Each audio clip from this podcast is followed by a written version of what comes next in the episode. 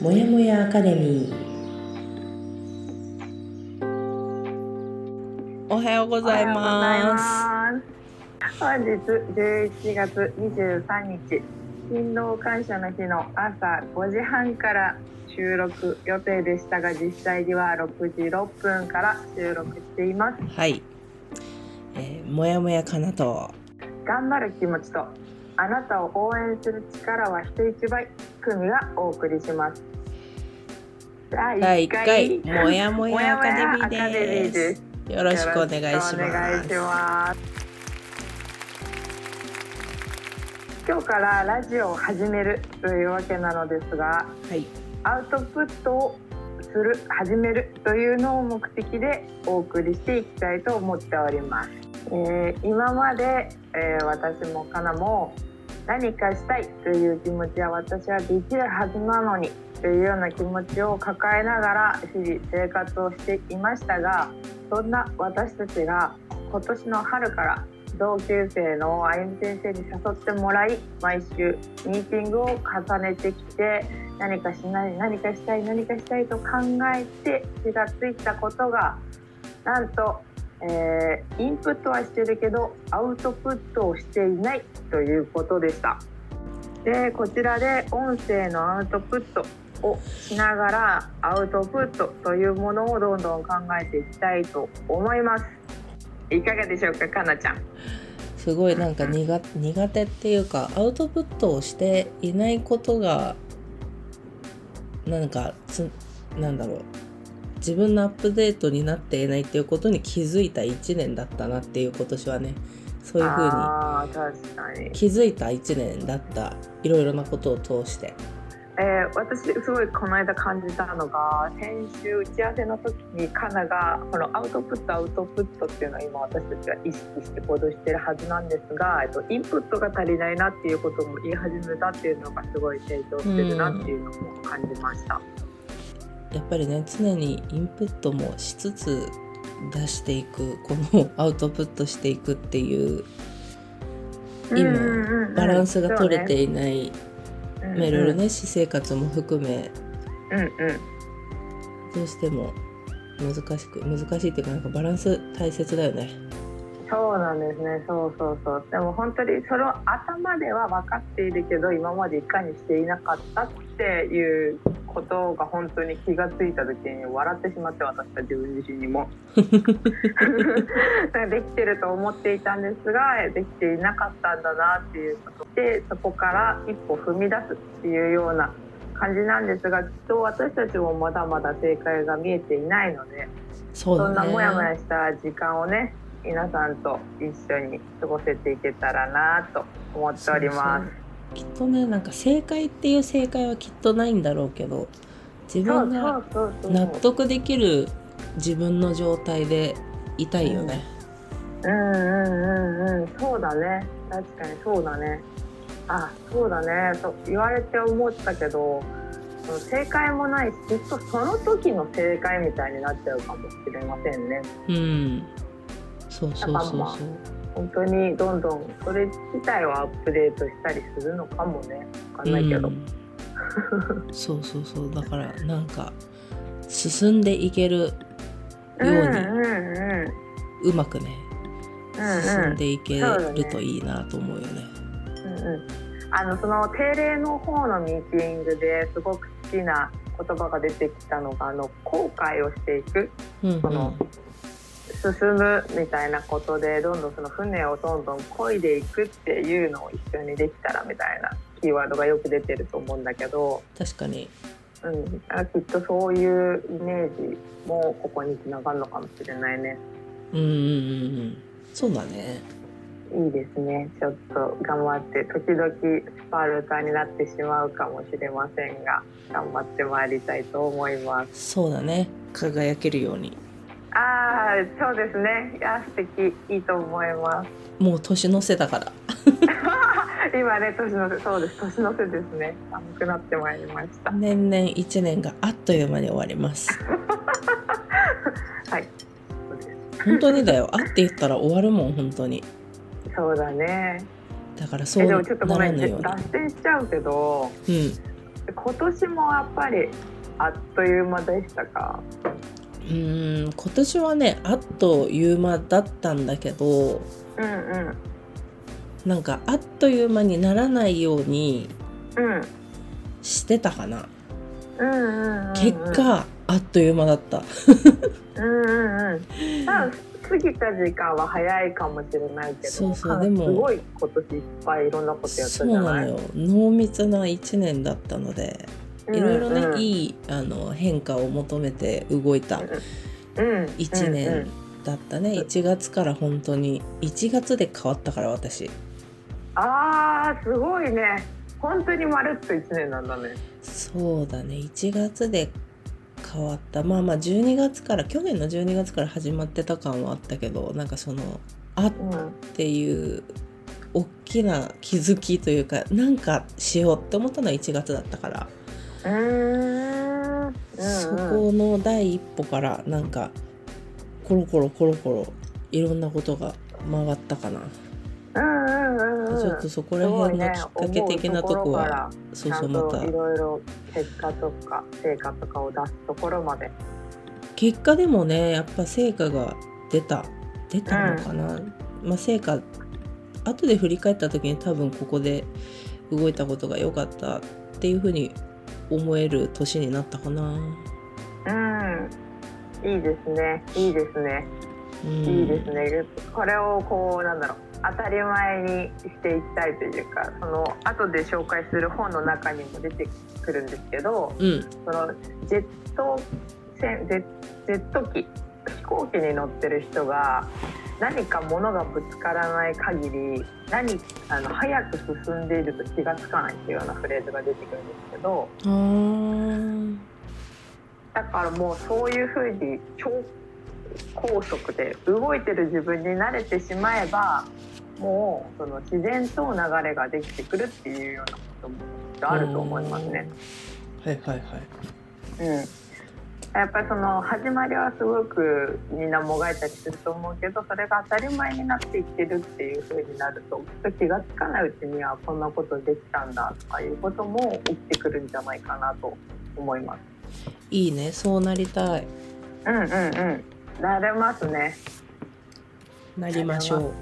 なります実際多分それをあゆみ先生は感じてるしあゆみ先生すごいからねそうそうそうそう。そうで私も多分本当に以前よりその何かをやるって時に使うエネルギーが少なくなってると思う。だからまあ呪いけど少しあの小舟ぐらいには乗れてると思う。ジェット機じゃないけど。そうそうか。私まだ手漕ぎボート、うん、スワンぐらいかも。いやいやいやでも本当に乗り始めてると思うよちゃんと。やっとねやっと乗り始めたかな、うん、ちょっとスワンぐらいだから自走だからほぼ自走だから。いやいいよいいよいいよ。すごい疲れる。いい気がつかないうちにきっと速度が上がっていくんじゃない？そうだね速度をね徐々に上げて。うん。もうちょっとペース上げたいかなっていうとこだね。いいですねいいですね疲れないでペース上げたい。あいいねいいねいいね。そうしましょう。疲れる。そうね。あの心地いい疲れとかはいいけどね。なんかあのその流れが終わっちゃうようなことはやっぱりしたくないもんね。そうだね。ちょっと止まらないように、うん、止まらないようにってことだな。ちょっとね私も今年激動の1年だったから。激動です。激動はい、この流れで言ってしまっていいか分かりませんが私たちまだ自己紹介をしてないのであそそうで簡単に、はい、してもらってもよろしいでしょうか。はい。じゃあえっ、ー、ともやもやかなから。もやもやかな。はい、はい、えっ、ー、と今現在37歳でえーと、と8年前に国際結婚した後結婚生活1年終ええー離婚をし、今現在バツイチで子供一人おります。で都内在住の、えー、今年1年は2021年を革命元年に自分の中での革命元年にするという大きな目標を立て、うん、えー、徐々に徐々に1年かけて自分の環境を変えました。はい、でまあある程度自分の思っていたやりたかったことができたので、うん、来年をどのように過ごそうかなっていうのを考えているところです。以上。はい。そうですね。続きまして頑張り屋さんの組頑張りたい組紹介させていただきまして私も図らずも革命元年になりまし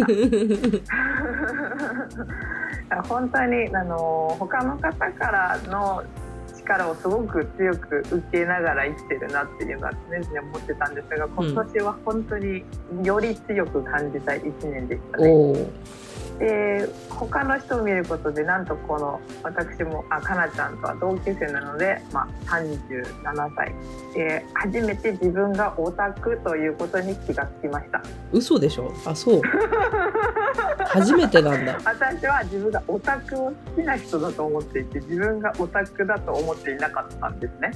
あそういうことね。そういうことですそういうことです。はい。全然高校の時から思ってたけどあありがとうございます。はいなんですごいです。だから今年からはあの行動力のあるオタクとして生きていこうと思ってるので、うんうん、ちょっと今までとは違う私を。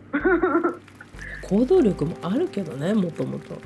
そうそれはすごく自覚はしていてあの本当に時々こんなこと言ったらなんかお叱りを受けるかなと思いながらもあの世界は私にとっては小さいって思うぐらいその移動距離としてはあの全然どこにでも行けるなと思いながらずっと生きてましたね。うんうん、そうなんですね本当に24時間あれば全然裏側行ける、まあ、2日ぐらいあれば行けるのでそこら辺のボーダーはなく生きてましたが、まあ、そのオタクは、えっと、もう本当に今日ですね。今日引っ越しで生まれ育った23個を離れ心機一転、えー、一人暮らしを始めようと思います。あ今日なのね。あそうなんです。おめでとうございます。はいありがとうございます。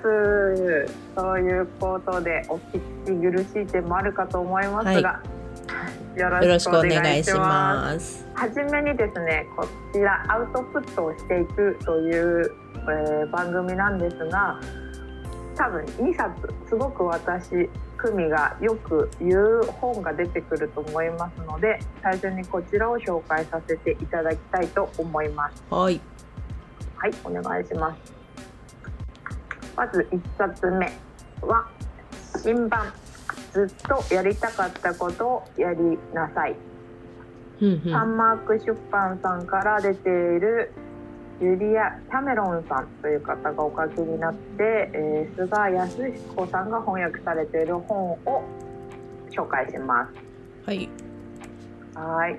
でこちらを今年の初めかな、もうあゆみ先生に紹介してもらって、そうだね。結構はい本当に世界が変わり始めたということがあります。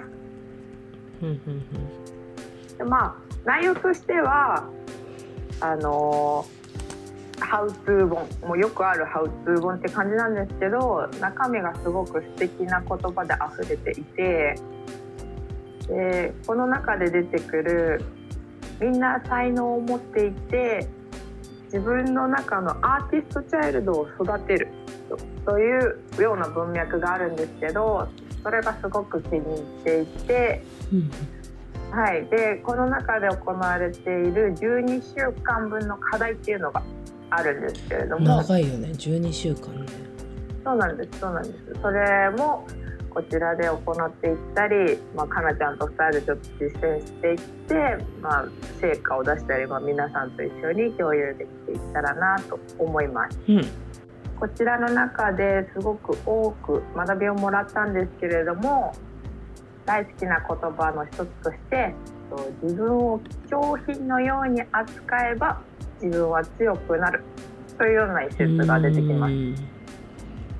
そう。でまあかなちゃんも私もそうなんですが結構なんかストイック的なところがありまして えー、そうそうここに書いたのは自分に辛く当たることが自分を鍛えることだと考えがちだが私たちは強くなるためには自分自身を大切にすることが大切なのだというまあ、なかなかその自分を大切にしてあげる自分を優先させてあげるっていうのはできないなと感じたので、まあ、あえて言葉に出して確認し合うといいかなと思っている一文です。確かにね難しいよね。特に、うん、なんだろう。国民性っていうのも日本人のね、うん、うん、あのある。と思うよね、うん、そういう、ね、なんて言うんだろうそういう美学みたいなのが日本にはあったりするから。そうそうそうそうねそう美学あると思う。ね日本人の美学というかこうなんつうんだろうなもう潜在意識に刷り込まれてる日本人のっていう、うん、なんかそういう固定概念的なのから、特に私たちぐらいのさ40前後30代とかの世代ってあると思うよね。そうだね。多分そのゆとり世代のちょっと前で詰め込み教育の最後のあたりっていうのもあって、うん、なんかでも私は結構それも好きなんだけどね。ちゃんとその頑張りなさい詰め込めばっていうのも実際成果を出す根性を鍛えられるよね。あそうそうそうそうそうそう、うん、一つではあるけどただまあそれでずっと生きてきて、まあ、この年になって本当にちょっと変わろうかなって思えたって感じかな。確かにね。確かに、うん、なんか辛いみたいに結局なってきちゃって、うん、できない辛いとかなんかもうそういうことじゃないってなかなか思えない。確かに確かに。なんか、うん、辛く当たるっていうかなんかその自分に大きな課題を課すみたいなことをした時にできなかった時に続けられなくなるよね。そうそうなのそうなのっていう壁に結構私はあたぶち当たるかな。あわかるわかる。そうなんですよ。そう。そこに取り組むことが結構重い気持ちになってきちゃったりするよね。ああそうそうそうなのそうなのそうなの。そう結構あると思う。そうなると結局その最初に冒頭で話したみたいに続けることとか,、なんかその流れに沿っていくみたいなところからもう分断されてしまってるから結局その頑張りが終わっちゃうみたいなことにもつながりかねないなと思いますね。確かにそれはあると思う。えー、結局それで後悔したりさなんかもうそういうの嫌じゃないって。そうなんだよねもう一回ちょっとさなんか時間が経った時にもう一回あれやってみようかなって思ってもさ結構実際そこに触れられなかったり、うん、あもうちょっと心に余裕がある時でいいかなとかって私は思いがちになる。うんうんうん。あいいね。そう。だその今紹介している本ずっとやりたかったことをやりなさいでは結局そういうふうに挫折をみんなしたりすることでもう怖くなってしまったりしてチャレンジできないっていうような一節もありますね。そうやっぱりそこでみんなできなかった経験を持ってるみたい確かにね。確かに。あるよね。ある。そう。そこで面白いのはそのアーティストチャイルド、うん、要は赤ん坊だからできるわけないし失敗してもいいって思うと少し優しい気持ちにもなれるなって思うんだよね。あわかる。わかる。だからここの例文で出てたのがそう面白いのは要は、まあ、脚本家になりたいって思ってる人がいるとするじゃない？うん、でその人が書いた最初の一文、うん、もう諸女作がそれこそそのスピルバーグとかみたいなああいうもう超成功してる人？とどうしても自分自身でも比べちゃうしその他に評価してもらった人が一番最初の人がもしいいって言わなかったらやっぱりそうなんだと思って次の人に評価をしてもらわなかったりとか、うんうんうんうん、結局でも本当は映画を作りたかったら一つの文章を作らなかったら一生映画は出来上がらないんだけど。うん、でもそこでやっぱりチャレンジをやめちゃうっていうことが往々にして起きてるっていうような例文が出てたね。この本ほんとすごいよね。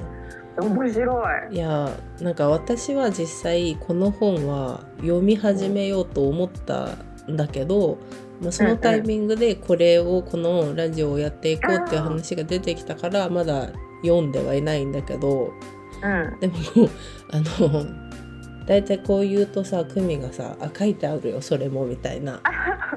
そうだねそうだね、うん、そうそう。ななんなんその本って。面白いよね。すごいなって思う。いい意味でそのなんか言い訳を全部もうなんか言い言いまかされちゃう。うん。いや。こっちが言うことはもう先回りされてる。そうしかもなんていうのそれがスッと入ってくるっていうかさ言ってる意味がすごくわかる。あ確かに確かに。あるある。そうだね。そうだねそうだね。そうだね。みんなわかるよね。わかる。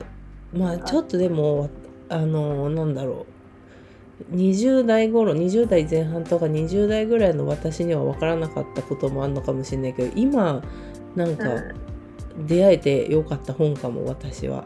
確かにね。すっごいわかるって思うもん。なんか言ってる意味わかるっていうさ あったそういうことみたいな。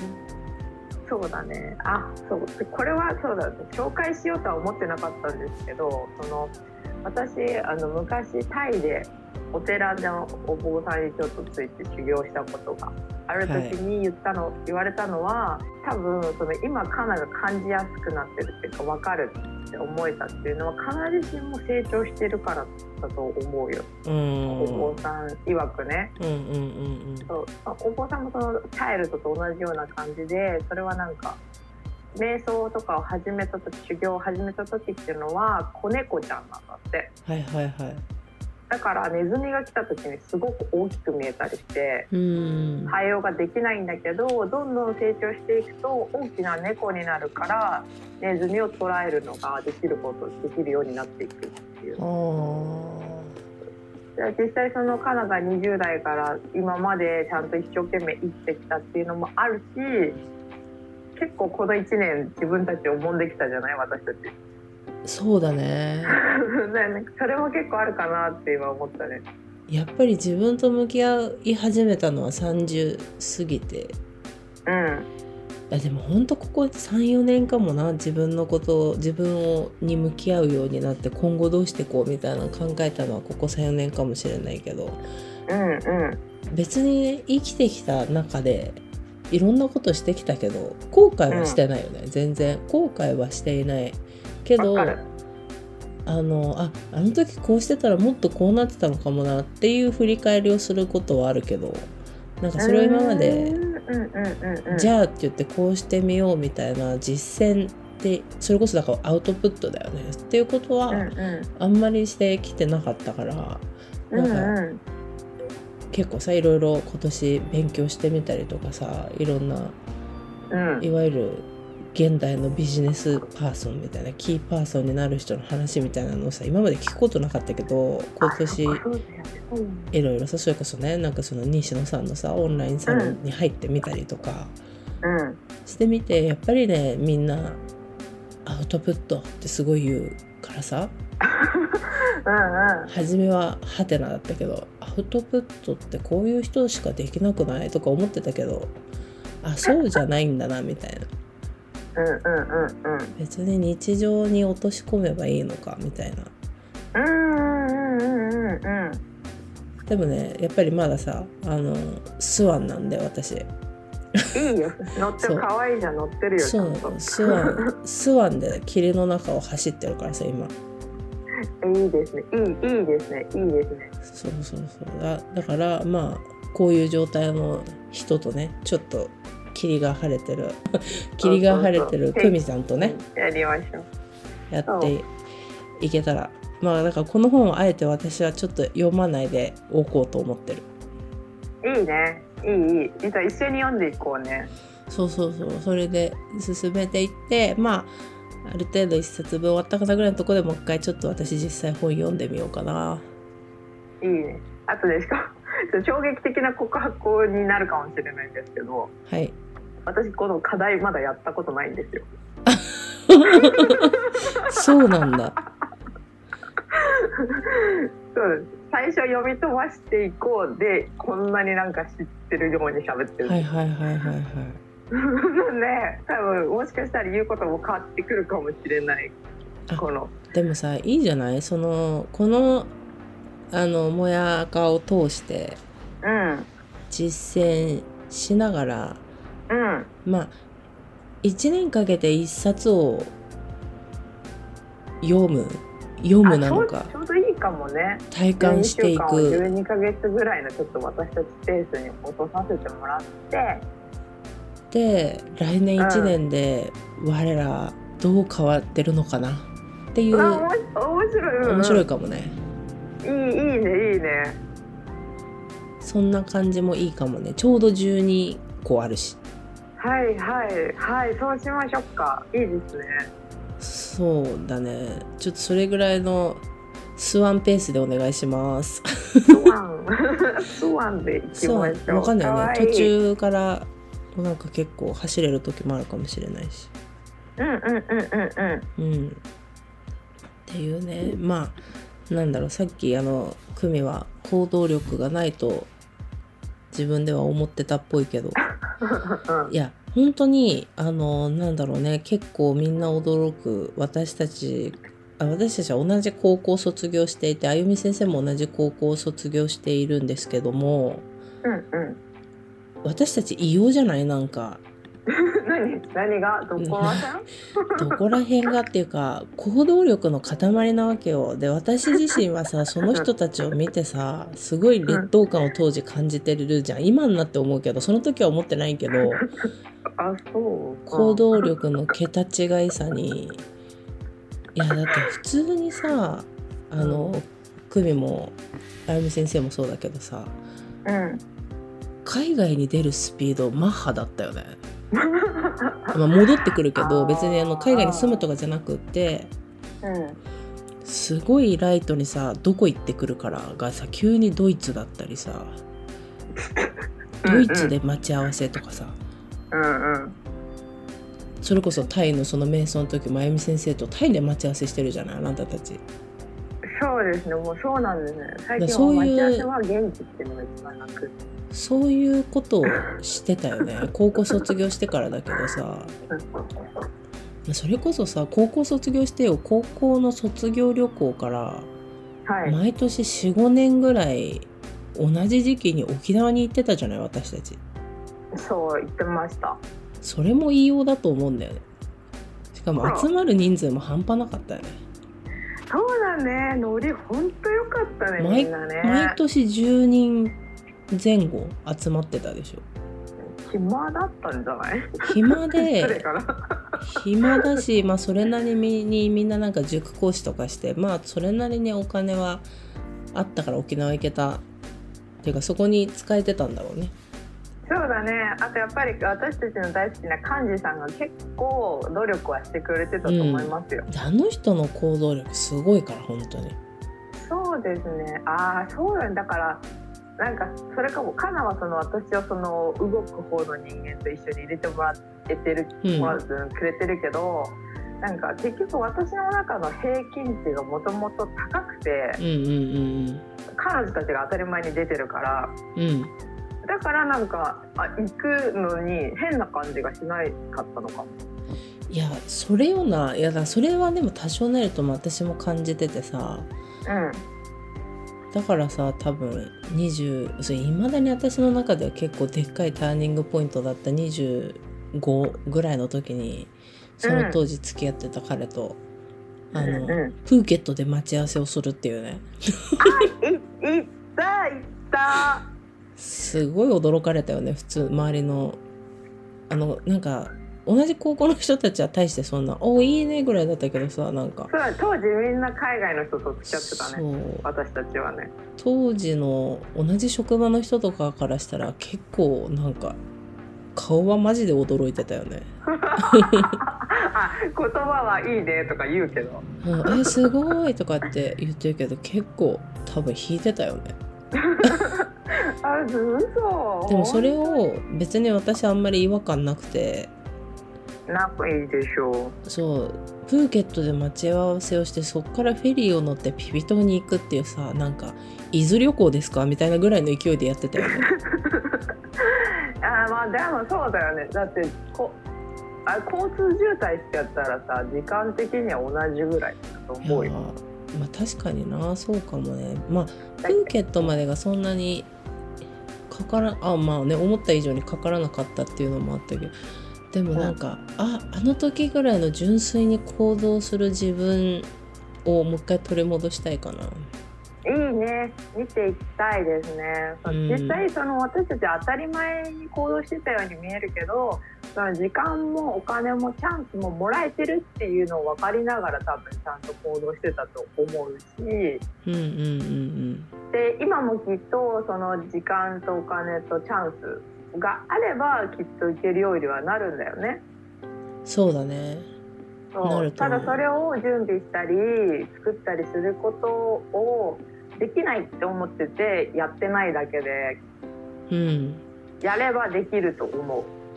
確かにねその環境のせいにしがちだったりとかそれこそこうなんだろうなやりたくてもまあやっぱりさそれなりに私たちも大人になったじゃない、うん、10年以上の時を経て大人になってさまあなんて言うんだろう普通の一般常識みたいなのもさ身についてさ、うん、いわゆる普通の行動にさなんとなくこう近づいていく。近づいていくっていう表現もおかしいけど、うん、こうなんか淘汰されていくような感覚あるじゃん。その大人の世界の中に自分が馴染んでる感じ、そうん、そこでさ知らずとやっぱりこうなんかやらない理由をさつけていってしまいがちだなっていう。なんかさ、うまく表現できない。うまく表現できないけど。いや、うん、でもいいよいいよ。ねなんか自分の環境も変わるしさそれこそやっぱ私も子供なんかできたりするとさまあ、現実的にさあの経済問題も出てくるじゃない？出てくる。自分の中のさ、うん、経済庁がね OK してくれないからさ。そうだね。とかね。そう。単純にあの2人分かかるっていうところとかさ。だから別になんかお金持ちになりたいとかいうわけではなく、うん、ちょっと余裕があるぐらいでさなんかちょっと大事な判断がお金のせいにならないようにしたいなっていうのは今年の初めに思ったねそれを。気づきだよね気づき。もう一つの、うん、お金のせいお金がないからっていう自分にならないようにしたいなってね。素敵素敵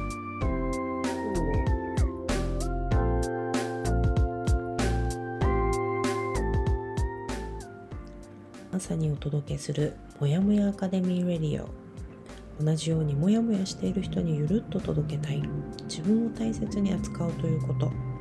小さい気づきから人生を優雅に後悔する術を一緒に見つけましょう。それでは今週も頑張ろうね。